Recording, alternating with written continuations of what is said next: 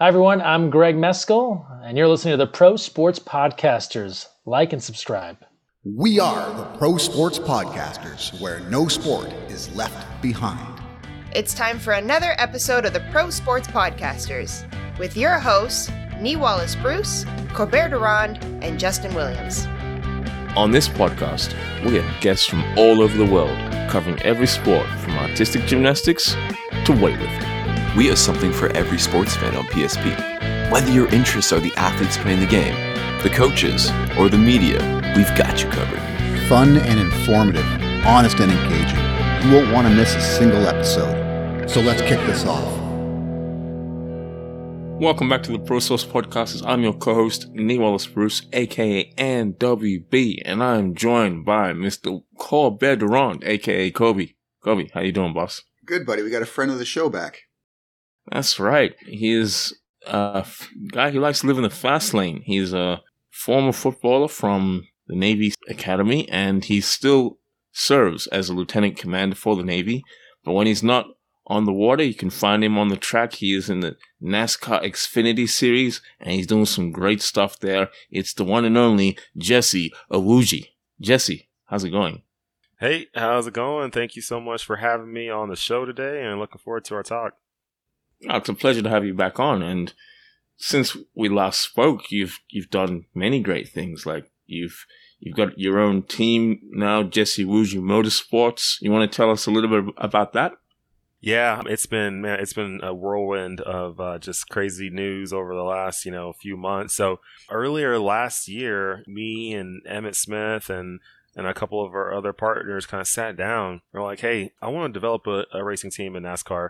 I want to do it big. I want to make sure that we create a platform where we can create opportunity for all, right? Right now in NASCAR, there's teams out there, but you know, everyone's kind of focused on one thing and that's competing on track. And, you know, there's not a lot of focus on anything else outside of that, which is fine. I mean, you're in a sport, that's what they focus on, but we wanted to build something that was more than that. Something that was going to be um, you know, long lasting and create a legacy something that was going to be able to be a opportunity generating system for people who would have never thought they would have an opportunity to be in motorsports, whether it's on driving side, uh, crew side, engineering side, admin side, whatever it is. We wanted to create that system. So the only way to do that is by having some type of ownership. If I was still racing for other teams, I wouldn't have a say so on who they get to bring on board, how they're doing things. I just wouldn't have that say so. So we figured, you know what, let's get our own thing going when Emmitt heard what the plan was, what the vision was, he was fully on board. And, you know, having someone like that, you know, being a Hall of Fame running back for the NFL, uh, someone who's, you know, all time leading rusher still to this day, uh, how many years later, you know, it, it, was just absolutely incredible to have his buy in on this. So, uh, to bring him, Matt Casto, Mike, all, everybody on board, it was just, it, it was pretty incredible. And in August of last year, we made the announcement. And once we made that announcement, we pretty much let the world know that, hey, we're going to get this team together. We're going to make our first start at Daytona. We're going to run a full season and we're going to do this more than just a year. We're going to keep doing this for as many years as God will allow us. So we made that decision then and we've been grinding since to actually get everything together, putting all the parts and pieces and racing equipment together, all the people, which are a very key essential part to this whole thing. And then, you know, just doing all the admin side of it. There's so much paperwork needing to be done to assemble a team of people because it's a business. It's definitely a business. So we've been learning a lot. We've been grinding a lot, spending a lot of hours every day, a lot of back and forth flights from for me from the West Coast to East Coast. But um, it's been an interesting journey. I've been learning a lot, and it's just cool that we're getting this together and we have a really good group of people around us who are, are making a lot of things happen. There we go. Shout out to Matt Casto, by the way. Yeah, your team bears your name. Are you the only driver? Currently, right now, the only driver, but the plan is to eventually expand the team out to a multi car team, whether it's a two car team, three car, four car, who knows. But that's the goal because, like I said before, we're, we're looking to really create an opportunity generating system there's military folks out there who would love to get in racing, who would love to get behind the wheel, who might be already behind the wheel right now, just at lower levels and want to work their way up.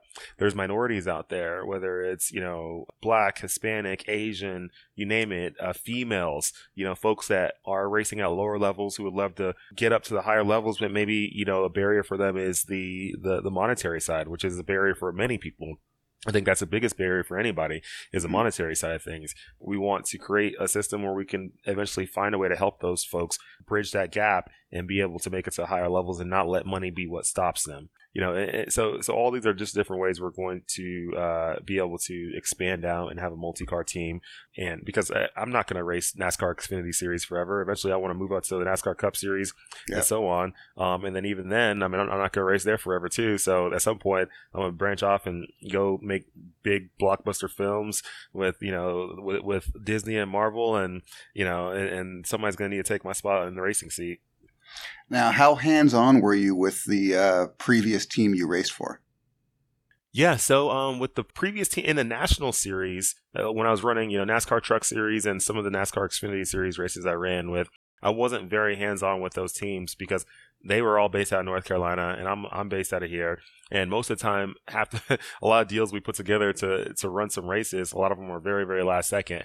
I've I've had races where I wasn't even on the entry form until two days prior to the race. So there wasn't a lot of hands on for me. It was a lot of, uh, hey, we're going to race this week. Okay. And then I fly there and I go race and I come home. So um, wasn't really deep in the weeds, I guess. Um, for that for those teams.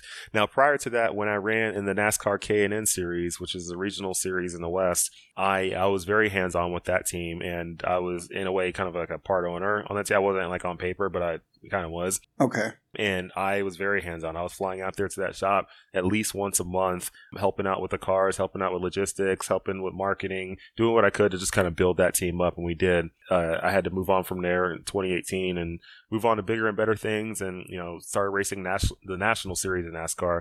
And once I did that, I was less hands on, but now I'm about to be a lot more hands on. so is it easy to turn off the administrative side when you're behind the wheel? Yeah, yeah, I, I definitely have um, a lot of light switches in my head. Um, I'm able to turn things on and off uh, fairly quickly. Uh, it's just something I think uh, the military teaches us how to do. You know, mm-hmm. we, we, we grind, we grind, we grind. We're, we're taught to manage a lot of different things with not a lot of resources to do it.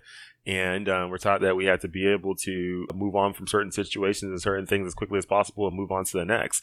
Uh, you got to keep moving forward. You can't uh, you can't just be a, a, just you know single you know single lane, single minded. Like not be able to be versatile. You know that's just not effective in today's world. So um, I've learned to be very very versatile and wear a lot of hats. I have multiple businesses now. You know, I have a real estate investing business. I have a trucking company. I have esports events company. I have a drag racing events company. I have this race team. I have an app. What else do I have? A production company now and some other stuff. I'm forgetting. It's a lot of stuff has grown in the last like that's crazy, like six months, and I'm now I, I need to actually write down all the stuff I have so I don't spreadsheets. Yeah. Put it in a yeah. spreadsheet. That's exactly. well, I have I have it all organized. Everything is organized. I, I actually very very keen and slightly OCD on getting things organized as far as the admin side of things. It's just in my mind I forget what I have. So people ask me, "Oh, what do you do?" And I'm like, oh, a ah, lot. Man, where do I start? what do I do? I, I, tell people I, I, I work from home okay, so what's what's this app? If you can if you can tell us. Yeah, this app. So I'm a part owner in there. I didn't develop it myself. I just I saw it and thought it was an interesting idea. I figured there's some ways I could help make it better and go in a better direction. And uh, it's called Gap'em. And basically, what it's supposed to do is connect people who are in the car industry with other people. And the the intent is to connect them at the drag strip. That's the intent. Now, okay. are people actually doing that on there? Eh, not exactly. We're working on getting people to understand their true intent of the app. So people, you know, go find back roads sometimes and do some funky stuff. And we're trying to keep people from doing that. But with any app, when you start connecting people on social platforms, people start doing things they're not supposed to. It, it, Facebook was meant to be a happy place for friends. And then next thing you know, I open up my Facebook and I, I see somebody falling off of a, you know, falling out of a tree, you know, landing on their head. And I'm like, whoa, yeah. like, I didn't want to see that. so, um, anyways, we're working on that. But no, the, the app is really meant to connect people. It's kind of like the Tinder of grudge racing. So the point is you, you find someone who's kind of like you, a car person and you swipe left or swipe right. You swipe right if you want to connect with them and potentially race them. You swipe left if you don't. And let's say you do match with them, then you figure it out from there what event you want to go to to to drag race with them at. You know, and the whole intent once again is to get people to the track and Yes. drag race and keep them off of the streets. You know, now, uh, getting that across people's heads is difficult, but that's what we're working on figuring out what's the best way to get you know to to make that happen so that we can you know really we're, we're not going to cure street racing but we can help get more and more people off the street and more people to the tracks keep it in a safer environment so that they're not you know putting their life in danger or other people's lives in danger Yeah, right on. No, good intentions. Good intentions. Have you got law enforcement on to buy into this? Because I feel like if it's funny you know what like as much as that would sound like a great idea it actually wouldn't help us a lot because that's one of the biggest worries of a lot like a lot of people have been getting on the app. We've been gaining more and more users. But um the issue is uh, another is people ask us all the time hey you know is this some type of trap? You know am i going to connect with um, a, a police officer and then go meet them to race and then all of a sudden you know they boom they got me or you know they, they're going to impound my car blah blah blah this and that? I'm like like even if for some reason a police officer got on there and was trying to do some weird sting or whatever if you use the app the way you're supposed to use it you should have nothing to worry. There's nothing illegal with connecting with someone and going and racing them at a track. Now if you if you're having this worry most likely you're trying to use the app the wrong way and try to connect with someone to go street race. And that yeah then yes then that's all you. That's not us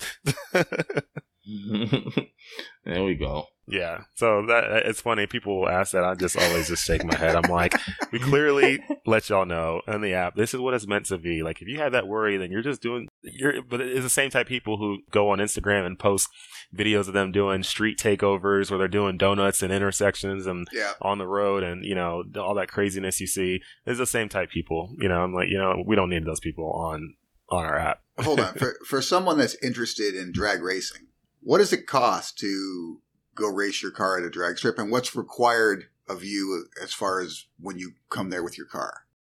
depending on how fast the car is, you know, especially nowadays, all these cars are really, really fast. Depending on how fast the car is, there's different safety requirements. For the most part, most production cars, like if it was stock and you haven't hopped it up to like, you know, a thousand horsepower or something like that, you know, for the most part, you'll probably just need a helmet. And and that's it. And it has to just be a a, a, a SA 2020 rated helmet. But really, to go race your car at the drag strip is actually pretty simple. It's like the simplest form of racing to really get into you right now could take your personal car that you have, whatever it is, whether it's you know a, a minivan, a SUV, or a truck, or a, or a sports car, it doesn't matter. You can take it right now to your local drag strip on the weekend when they have an open test and tune, which is test and tune means anyone can come out, bring whatever, and just test your vehicle Okay. and you can go jump on the drag strip. It's going to cost you, depending on the track, anywhere from twenty to you know fifty or sixty dollars to run your car all day. And it's not twenty to sixty like Oh. per run. It's like you just pay that to get in, and then you cheap. can run. Oh yeah, very cheap all day long. I mean, the only thing you're going to be really spending is you know the only thing it's going to cost you is not. I won't even say you're burning that much fuel. I mean, even with a crazy high horsepower car, you're you're you're only going a quarter mile, so you're really not even using that much fuel. I mean, you can mm-hmm. go make ten passes, and you might maybe maybe maybe use a quarter tank of fuel. You Yeah. know, it, it- it's really not that much. So it's actually one of the cheapest ways to get into racing, and, it, and it's and it's like it's like a gateway drug because you get in, and all of a sudden you do that once, you're like, that was exhilarating, that was fun. Even if your car isn't that fast, it's still fun because lining up at the line, and then you don't know who you're going to line up against, and then just running. I mean, it, it's it, it's very it's a it's a it's a rush, you know, because you don't get to do it anywhere else, at least legally. so it, it's a rush, and then it makes you want to come back again and maybe do a little bit more to your vehicle, get it a little bit faster, maybe do some engine modifications, do uh, some you know do whatever you need to do to make it faster. Suspension, tires, whatever it is, do that stuff. And you slowly, slowly, slowly start just making your vehicle a little bit more faster. And then maybe one day you're like, you know what? I'm just going to trade this in or sell it and get something else that's legitimately fast. Let me go get, you know, a Chevy Corvette Z06 or, you know, whatever it is. I don't know, Camaro, A Hellcat. yeah, yeah, yeah. I would, I would say that, but you know, I'm a partner with GM now, so I'm only trying to promote GM vehicles. Cadillac CTSV, boom. there you go. Yeah, and that's that's what got you into it, right? That's your path. Yeah, so my path was starting at the drag strip. My first form of racing, I would say, was at the drag strip. I had, at the time in 2008 or 9, I had a Chrysler 300, a V6, and I took it to the drag strip. I had done like exhaust modifications and a small little, you know, engine or ECM tune. And, Mhm. you know, the car, I don't even know how much power it was making. It wasn't making that much, maybe 250 horsepower. So took it to a drag strip. I did a 15.9 second pass in the quarter mile, which is not that fast for anybody who watches Fast and Furious. You know, it's all about getting that 10 second quarter mile. Anyways, I didn't get that, but um, that gave me that bug, and I was like, I want to come back again, and but I want to come back with a faster car. So after I graduated from the academy, um, I had finally some money, and I went and bought a Dodge Challenger. Um, started building that up, you know, doing motor, um, you know, doing uh, motor modifications and all that kind of stuff. Got the thing to make a lot of horsepower. Um, eventually, it was a low 10 second car, and uh, had a lot of fun with that.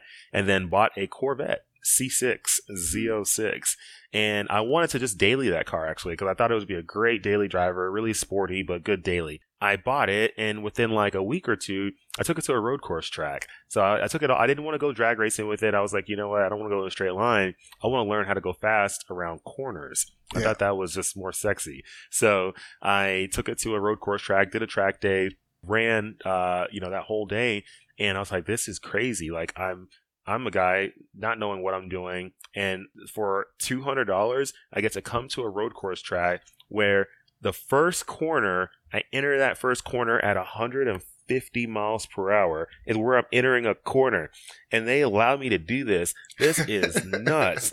So I was like, I, I got hooked from there. And from there, it was the next few months, I was just doing more track days, going to other different tracks, learning more technical tracks, and just learning how to go fast, not only in the straight line, but around corners and around people. So uh, I was like, this is great.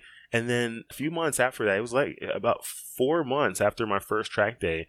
Uh, crazy enough, I was sitting in my room one night and I was thinking, what am I going to do after the Navy? And I was like, you know what? I want to become a professional race car driver. I like this track day stuff. Why not take it to the top level, the, the best level I can? Why not be a pro? And I was like, what's stopping me? There's no rules or, you know, laws saying that in order to be a race car driver, you got to go play college auto sports. you know, there's nothing, there's nothing like that. So uh, I was like, why not? I, I'm, I'm going to go after this. So I immediately started doing research to figure out how to get it done. And one thing led to another. And it's just crazy how once you start putting focus towards a dream and towards a vision, and you put constant, consistent energy towards it, the universe, as long as you fully believe that you can do it, universe will start putting people and things in your way so that you can get there. It starts Yeah. basically moving. Yeah, it starts moving, opening up paths and be like, okay, Yes. you're really focused on this. You really want it, and you're putting that consistent. You're investing in it daily. You're gonna get a return on your investment. Mhm. When you get those returns, you don't know. They come in different times. It's not a scheduled. You know, it's not like a dividend that you just get every single. Like it just come in different times. It might come tomorrow. It might come in six weeks. It might come in a year. But people, different things will start coming in your path, and as long as your eyes are open, you will see it. It's just like when you go buy a car. Let's say you go buy a Chevy Camaro. All of a sudden, all you see on the highway are Chevy Camaros is because you Yeah. now put so much energy and focus into that car. You now have opened up your eyes to see things you never saw before that were always there, and that's what started happening. And that led me along my journey to basically go from Navy to NASCAR. Awesome. Awesome. This episode is brought to you by the good folks at New Smile. Just use the code PROSPORTS to get $150 off any of their teeth aligning kits. So turn up the dial on your smile with New Smile. Now on to the show. Yeah, I can't disagree at all with what you're saying. I, I, I mean, I don't know if I'll ever hit the racetrack in any form, but I'll live vicariously through yourself, Jesse. But what you said about that, that energy and that drive, it, it's so true. And there are going to be days where it's a struggle and it feels hard, but those are the days where you got to keep pushing, right? You got to keep uh, barreling through like a running back, and then those opportunities that you talk about, they're going to come through, right? Oh yeah, most definitely, and and that's how it is. You know, I always tell people when you're going after your goals and dreams in life, you know, it's a journey, and you're going through this tunnel, and that tunnel is dark as hell. But this is the thing: before you entered that tunnel, you entered it because you clearly saw in your mind a vision of you accomplishing whatever your goal is. That's why you go after it. None of us just start going after some particular goal without seeing us doing it. We, if you don't see it in your mind, we don't go after it because you don't even know what you're going after. So we all see it. So once you see it, means the deal is already done. That means at the very end of that tunnel, the deal is done. that's where you accomplish whatever you're supposed to accomplish. But you have to walk through this tunnel to get there. For some odd reason, people go in the tunnel, and I know it's pitch black, and I know you trip a lot of times throughout the tunnel. I know there's snakes and things, and people trying to take you and kidnap you and hurt you along the way. But people just quit. Like, like they're like, Mm. oh yeah, this is probably not meant to be. It is meant to be because you're in a tunnel. The tunnel has an entry and the tunnel has an exit. So just keep going and you'll get to the exit no matter what happens. It's, it might hurt along the way and it might hurt really bad along the way. If you're quitting because you don't like the pain, then I guess, but don't quit because the dream is not possible. It is possible. The tunnel has an exit and if you will not see the exit until you step out of it, it will be pitch black until the final millisecond. You could be literally three inches away and it's still pitch black, but the light is on the other side. Just trust, and that's where that faith comes in, and all of a sudden you'll make it to the end. There we go. Now that's uh, very profound words for these times that we're in.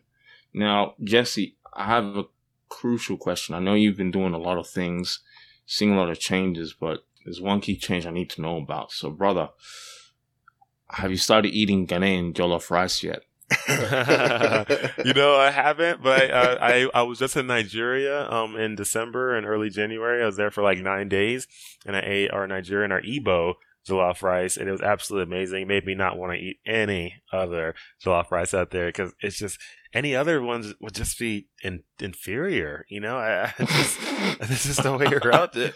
There's no way around it. You know, I mean, you know Yeah. the truth. no, no, I I've tried Nigerian jollof and it, it's okay. It's it's not bad, but if if you want a true experience of the West African uh, cuisine, it's it's got to be Ghanaian jollof. I feel like there needs to be a restaurant in the U.S. with all the different versions of jollof rice. I think it would be a hit if you do it somewhere where there's like a, a really big concentration of like West Africans. I think it would be a hit. Like eh, Yeah. like people would come. A lot of different, not just Africans. I think a lot of people could, who just know Africans and know about the rivalry between all the countries on their jollof, jollof rice, and and there's inter-country rivalries too. You know, even That's just true. like in Nigeria, you know, the Igbos versus the Hausas versus the Yoruba versus Yeah. they all got their own versions. So it would be very interesting to like go somewhere that kind of almost is like a Texas de Brazil, but they bring out different versions of jollof rice and they put each, they keep bringing it out with different kind of meats and this. And I think people would be up for. You know, what? I might have just created an awesome business. Yeah, idea. man. I think I think I think that I think I know you're a busy man, but I feel like you got capacity for that. You know, just J- Jollof World or something instead of Jerry World, Jollof World. Oh, and the Nigerian, wow. the Ghanaians, the Senegalese on track. Wow, There we go. World. That interesting. Very, Mm. very interesting. Now- Huh. Jesse, you still doing East? You, you, how's the esports been going? Like, how's the? Have you been doing that while the NASCAR off season's been going on?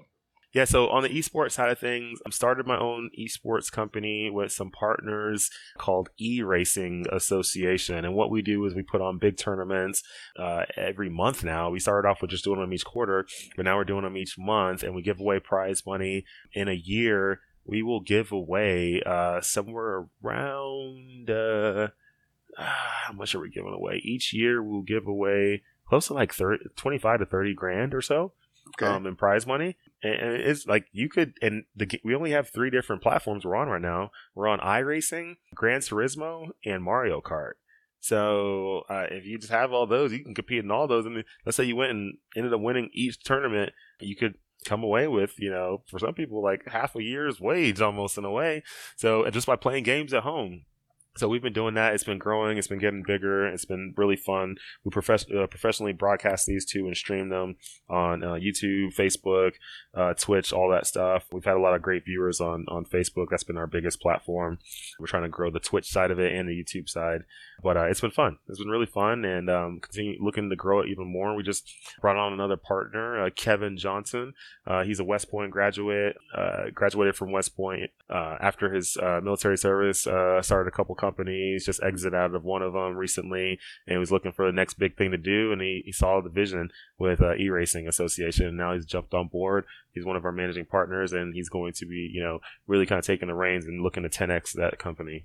How do you qualify for these e-racing events? Put out the information. You know, most people just follow our follow our social media pages. And also get on our mailing list. We let people know when qualifying will be, and you, anyone can jump in and qualify. We don't we don't just have some set roster where it's like, hey, these are the only people that get to compete in our events throughout the year. Okay. Anyone for each event can come in and try to qualify their way in. And if you're good enough, you can make it. And there's people who qualify into one event and didn't qualify into the next event, and then qualify into the next and then win it. You know, so it, we make it to where anyone we want to give everyone an opportunity. Anyone in the world, we want to give you the opportunity to get in. And if you're good enough, you'll get in. If you need some more work, then you just gotta go practice and, and get better. Right on. Now I got to ask because it's uh, it's Super Bowl week. This won't come out until after. But how did you get linked up with Emmitt Smith? Yeah, so got linked up with Emmitt uh, through my agent Matt Casto. He's uh, has a world of connections. Matt used to um, you know work with Emmitt back in the early 2000s uh, when Emmitt was playing for the Cowboys, and you know Matt really learned a lot from him during that time. At that time, Matt was really kind of just a you know in a way kind of an assistant, just helping out where he could, doing what he could, just just being around a lot of greatness, and um, you know always maintain contact with Emmitt since. And um, you know uh, about a year and a half ago Matt was like, you know what, Jesse, like, I know me and you have been thinking about getting this race team together, but, you know, why not do it with somebody who has an even bigger presence and footprint than we do? You know, Mhm. somebody who has, is great in another sport, not in NASCAR, but in another sport. I was like, okay, keep telling, keep talking. And he said, you know what, you know, I'm still connected with Emmitt. Let me reach out to Emmitt and see if he'd like to be involved.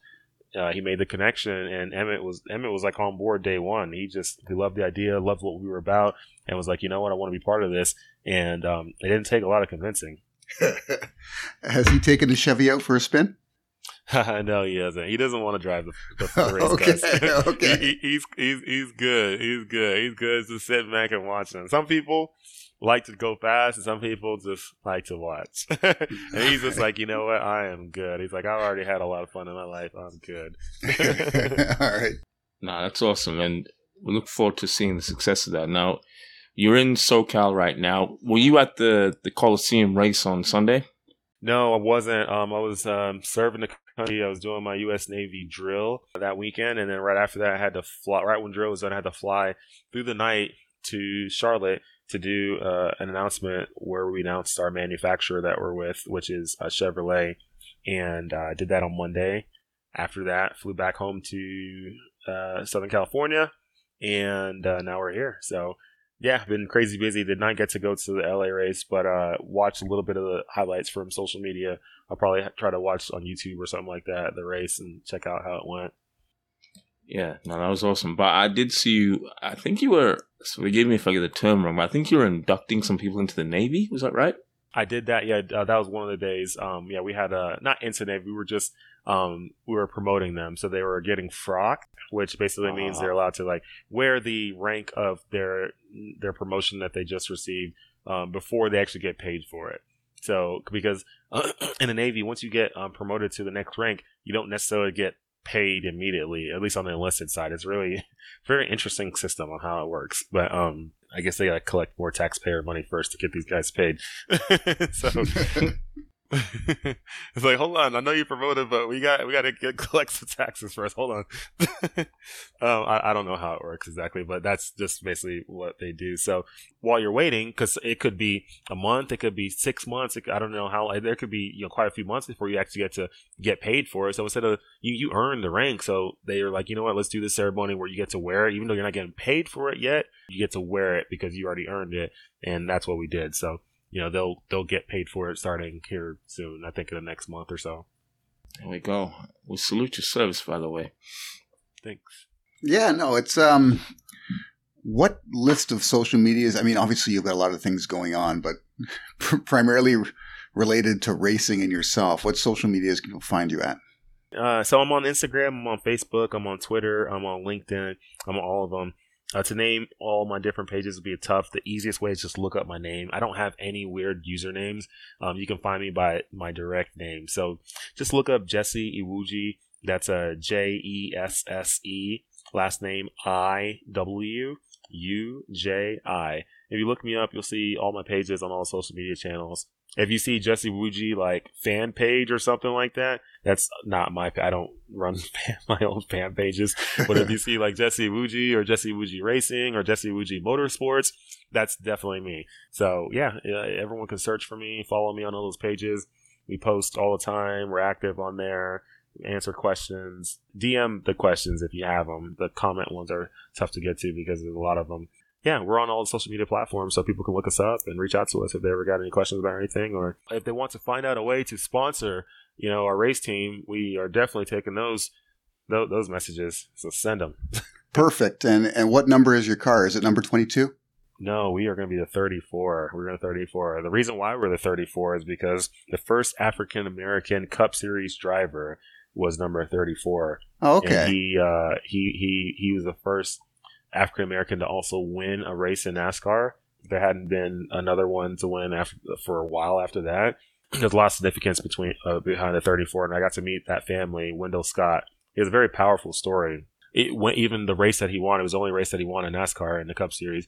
Um, but because of the times, it was like the 1960s. You know, it was a lot of racism and stuff like that going on. Of course, he he won the race. Initially, they let the race go like another few more laps even after the when it was supposed to end. what? Because they wanted they they didn't want him to be the winner, even though he he he legally like clearly won. They didn't want him to be a winner. So then they gave the trophy and the win to another driver who was a Caucasian driver. But then he fought for it, fought for it, fought for it, and fought for it and fought for it and fought for it. And finally, I think by the end of the night, they finally were like, okay, you're right. Yes, you did win. Uh, the race was only supposed to be, you know, X amount of laps. And by that lap, you were the winner. You know, the race shouldn't have been extended a few more laps. So, yes, you were the winner. So he's like, okay, finally. Thank you. He's like, can I have the trophy? He's like, uh, we already gave it to the other guy. He, that was in, I can't remember what year. It's like 1960s or something like that. Um, he, his family didn't even he didn't receive the trophy. His family didn't receive the trophy until I believe uh, 2015. Seriously? Yeah. Wow. Yeah. He died in 1990 from like uh, from some type of cancer. So he never actually got to get it himself, but the family finally received it, I believe, in 2015. Do you know where that win took place? Uh, it was, I believe, at Jacksonville Speedway or something like that. Okay. Yeah. So Wendell Scott and um, so he finally received it then, and uh, and I guess afterwards eh, he was asking, you know, why did y'all do this? Like, you know, why did it take this long to figure this out?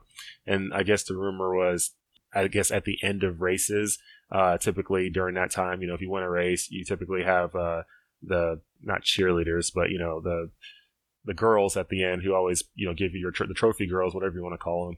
Yeah. You know that you typically they give you a kiss or you give them a kiss or something like that. It's just kind of a part of the thing. And I guess they couldn't have a white lady kiss a black guy, you know, so that that's why they couldn't make him the winner. Wow. Supposedly that was like what they were saying or something like that. Who knows? But that's what he went through. He's a guy who went to a lot of races and, you know, had death threats, you know, his way, you know, NASCAR at that time raced in the South, the Southeast. So, you know, he was going into KKK land a Yeah. lot. You know, there's a lot of places where he wasn't allowed to stay at the hotels. He had to go sleep in a park, you know, before the race. He had no sponsors. And even on the no sponsor thing, his car is now in the Hall of Fame at NASCAR. And there's a lot of old school cars there, new cars, everything, all the champions and notable people, Hall of Famers, you know, who are in there. You see all these cars there, every single one of them sponsored up, sponsored up. He has the only car there that has zero sponsors on it. Wow. So I guess they were just under the assumption that he couldn't win at the time. Um, who the sponsors? No, no, no, no. NASCAR in general was like, we'll let him race, but we don't have to worry about him ever winning. Yeah, yeah, yeah, yeah. No, it's just uh yeah, and um, you know, luckily there was some people at the track who who who saw his struggle and were supportive. I guess uh, Richard Petty was super super supportive, helping him out a lot. But he had, I think he had to, uh, I believe he had to do it somewhat kind of not undercover, but like you know, just you know, you had, you had to just be careful. It was just a tough time where you, everything everyone had to deal with during that time is really really rough. So Yeah, I was walking on eggshells. yeah, you got to walk on eggshells. Like, I want to help you, but hey, like, uh, you know, let's do it around the corner, you know? Right, Yeah. right. you know, because you uh, you just don't, you know, because you you know, if you get caught helping a, a black guy, and you know, it's some racist people who see that, you know, you you could be under fire too yourself. So it's just it's really really tough time. But um, he he still stayed in. He raced raced many years, did well, you know, with what he could, and it was just awesome to kind of hear his story. No, that's cool, man. It's cool that you get to spread that story now. It's now now the number makes total sense to me. Right? Yeah, Yeah, it's awesome. Uh, and we hope to see number 34 racing often. And we want to see that number 34 on the podium many times in 2022 and beyond. yeah, that'd be amazing. If I could go win a race, that would be absolutely epic. Yeah, that that's on you, Jesse. Yeah. No, well, no, no. Yeah. Wait, on, wait, on- wait, on- on- on all of us on the team, but yeah, I, I, I'm gonna do my best to to put that thing as as as, as far up front as possible. that's But, uh, right. No, when, when, Yeah, when people no, come on the show, they succeed. Like we've had, we've had championship winners, Olympic gold medalists. You'll be winning races. I see it. But um, we appreciate your time, Jesse. Is there anything else you wanted to share with our audience before we let you get back to it? Ah, man, I think we shared a lot, but um, you know, for those of people listening, you know, if you got big goals and dreams, go after them. Don't let people tell you you can't, because people who tell you you can't are typically people who they, they don't have your same vision. The only you are given the vision, and because of that, you got to see it for yourself. You don't don't expect that anyone will see it for you. So just remember that if anyone tells you you can't, it's because they were not given your vision. So it's okay. Go after it. Right on. I love it. Thanks, Jesse. Appreciate your time. It's great talking to Yeah. you again. Yeah, most definitely. Thank you for having me. Take it easy and good luck this year, buddy. If you have any questions for the Pro Sports Podcasters, be sure to reach us on our Twitter account, where you can also Slide into our DMs. And catch the latest snippets, dirt, and other exclusive things that we will tweet check us out at P Podcasters on Twitter.